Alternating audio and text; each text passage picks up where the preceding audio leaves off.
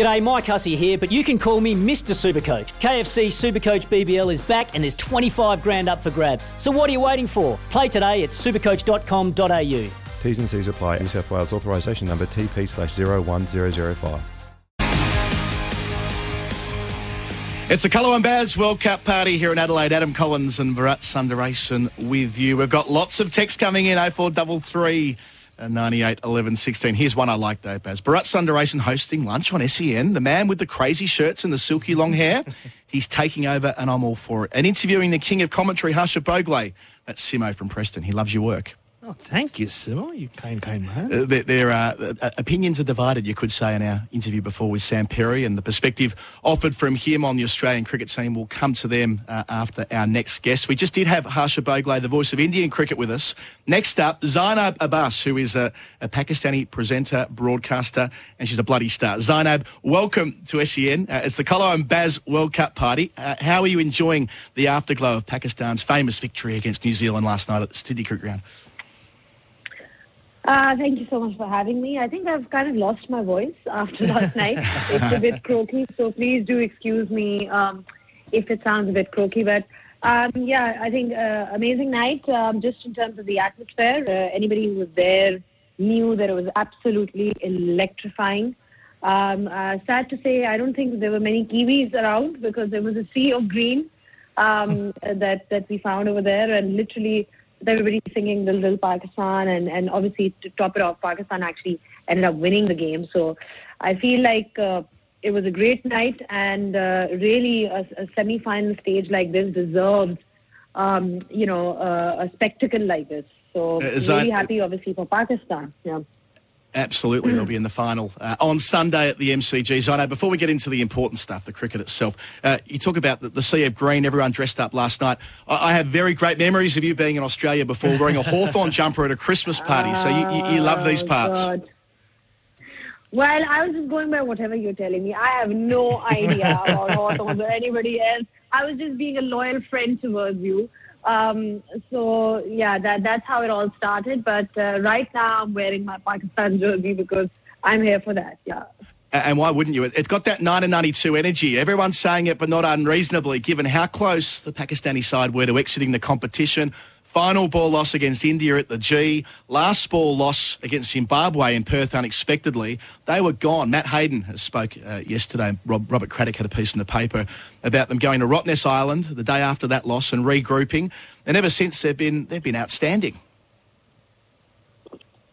Yeah, I think um, you know Pakistan. If you look at last year, uh, they peaked way too early. Uh, they were winning back-to-back games. They won their game against India by ten wickets, um, and then they beat New Zealand. They beat Afghanistan, and they eventually lost in the semi-finals to the defending champions Australia. So there is a thing called peaking too early. I, I felt like they peaked a bit too early. Right now, I feel Pakistan is peaking just at the right time. Um, they've somehow found their way in into the semi-finals.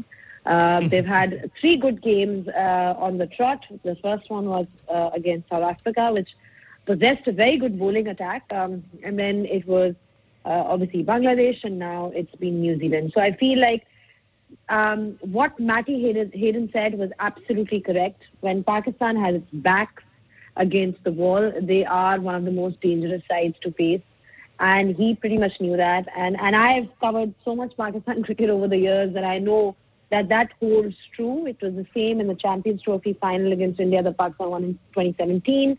Down and out, and then sort of picked up momentum. So uh, it's a, it's very much a team that rides on momentum, and I feel the momentum is with them at this point of time, uh, which is why they're going to be extremely dangerous. Of course, any result is possible, but I can tell you that the morale is extremely high at this point of time. Adam, you just missed out on one thing in uh, your introduction of Zainab. We went from the voice of Indian cricket to the face of Pakistan cricket. You think Pakistan cricket and for a lot of people, the first face that jumps to mind is Zainab. You should have seen the number of pictures I had to take of Zainab because all these Pakistan fans wanted to pose with her at the Adelaide Oval. Hey, Zainab, just just one question for you. I've been watching Pakistan cricket since I was a little child, India Pakistan during the 90s and 2000s. Do do insurance policies in Pakistan uh, come with special exemptions for heart ailments caused by the Pakistan cricket team? There must be plenty of those. um, I wish there were. There should be actually. That's actually a good point because this team is not for the faint-hearted. I can tell you that. Um, you have to be really strong because it's always an emotional roller coaster ride with them. They never have it easy. They never want their fans to have it easy. They always uh, do stuff which keeps you sort of, air, you know, on the edge of the seat. And I can tell you that there were lots of Pakistanis that I would say even four days back were saying, all right, how should we book our tickets back home? you know, how should we, which, which airline should we use? Literally, this was all the discussion around it. And there were people that had flown in from the United States of America. I met a lot of fans who had just flown in specifically to follow the team around.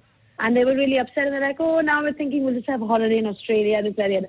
So, and all of a sudden, you make it to the semifinals, and my phone starts going crazy. Can we have a ticket? Can we have a ticket? Do you have a pass? And I'm like, I had to put up, and I was like, I do not have any tickets. You know, we, we kind of snuck through the back door. And um, so, I mean, that is the kind of, um, they, it's an exciting team. Whether they're, they're, whether they're good on the field or they're bad on the field, whether they're impressive or unimpressive. One thing that you can never uh, rule out with Pakistan cricket is that they are an exciting team and they will never, never bore you. So that, that, that's the one thing that I guess it keeps all of us, even the faint-hearted, hooked onto it because there is a certain charm and charisma that comes with playing an exciting brand of cricket, which is basically uh, goes from one extreme to the other. And you're right about the travel plans. At least one famous Pakistani commentator, commentator on this tour uh, did tell me that he got into trouble with his wife back home because I think after the Zimbabwe loss, he told her he would be coming home soon. But clearly, he's had to extend his trip by a week. You know who I'm talking about, Zainab. But no, I mean, there are so many. You look at that bowling attack, everybody's a star. But just Naseem Shah, he was this young tearaway, 16 year old who came here four years ago, Zainab. Uh, and, you know, there was such expectations mm. from him, but he's come back as this white ball phenom. So I think. Uh you know, if you go by his performance just just last night, um, that last over that he bowled was literally the difference between a 153 or a 165, really. Um, uh, and, and, and that is a huge, um, uh, you know, it's just a psychological uh, barrier that is there if you're crossing that 160 mark on, on that wicket. I feel Naseem has really evolved in the last few years. He's really uh, become mature. Um, he's still extremely young and extremely talented. Not only does he have pace, he's able to swing the ball. Um, he's got the right kind of variations that you require in this format. He can bowl some good cutters. He's just very accurate. And the fact that, like I said, he hardly gave away anything in that last over, I think that really was the difference because remember, New Zealand had still got six wickets in hand. Um, they still had players um, uh, on the crease that could sort of, um, uh, you know, do something for New Zealand or make a respectable uh, total. So for Pakistan, it was extremely important to be extremely disciplined in that um, last over, and that's what you saw from from Naseem Shah. So I just feel he's extremely exciting. He's just another guy in the pace battery of Pakistan, which Pakistan is very blessed to have. Um, and he's got time on his hands, he's got age on his hands.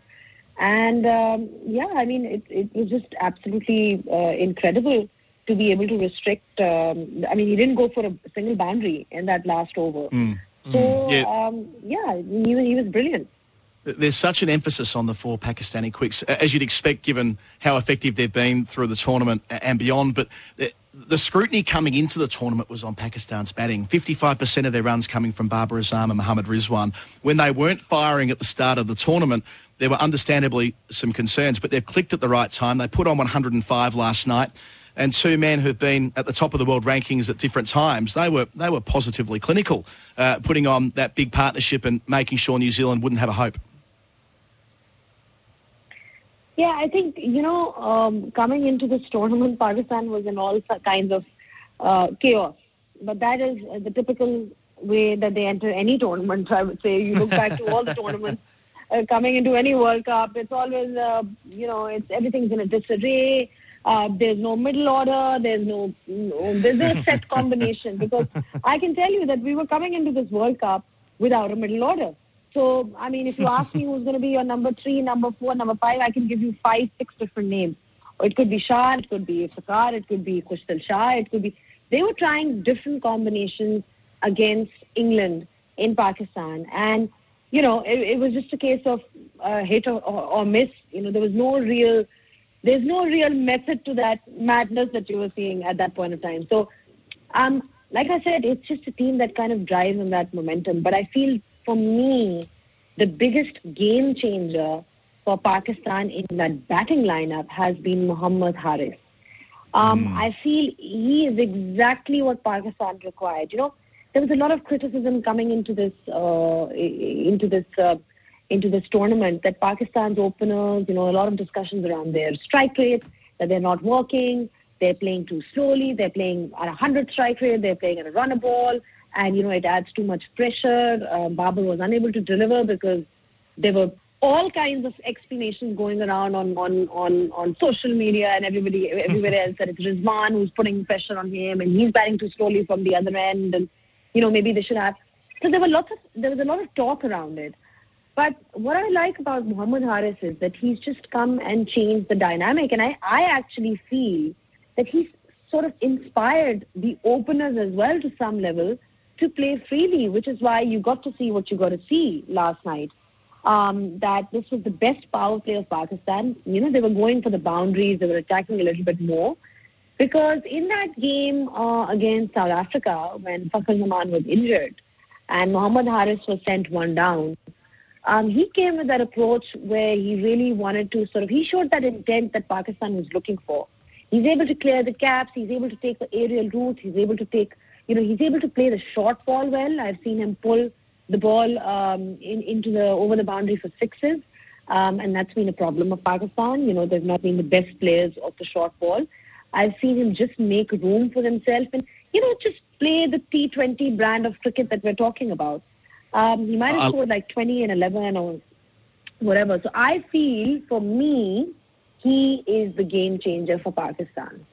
I love this text coming in on the temper text line for 40 winks 043398 1116. Could you say that Pakistan are to cricket as Brazil are to football? That's mm. Mossa in Cobden with that volatility uh, you're referring to there. Um, speaking of Mohammad Nawaz, who, I mean, you think about the pressure on a guy who bowled the last over at the MCG, 90,000 people, obviously doesn't come off. It goes terribly, terribly wrong. Then next up against Zimbabwe, he was part of that final over calamitous finish as well. To recover the way that he has, Zainab, it shows a fair bit of character. He's still very much in that first choice 11. He'll be playing at the MCG on Sunday. Absolutely. There's no doubt about it. See, uh, Nawaz is also a, a, a three-dimensional player because he's very good in the field. Um, he offers you a bit of spin bowling, which is actually, uh, you know, he's not a part-timer. He's a proper spinner. So um, mm. I wouldn't. I would not call him a part timer. He's somebody who bowls really well in the PSL for Quetta Gladiators, um, and is actually the backbone of their bowling. Um, and then with the bat, we we've seen what he can do because if you look back to the Asia Cup, recently concluded Asia Cup, he was promoted to that number three spot, and he ended up winning that game against India when Pakistan were down and out. Um, and he's again, you know, the fact that Pakistan has an option of a left-handed batsman in their uh, in their lineup and somebody who can bowl a bit of spin.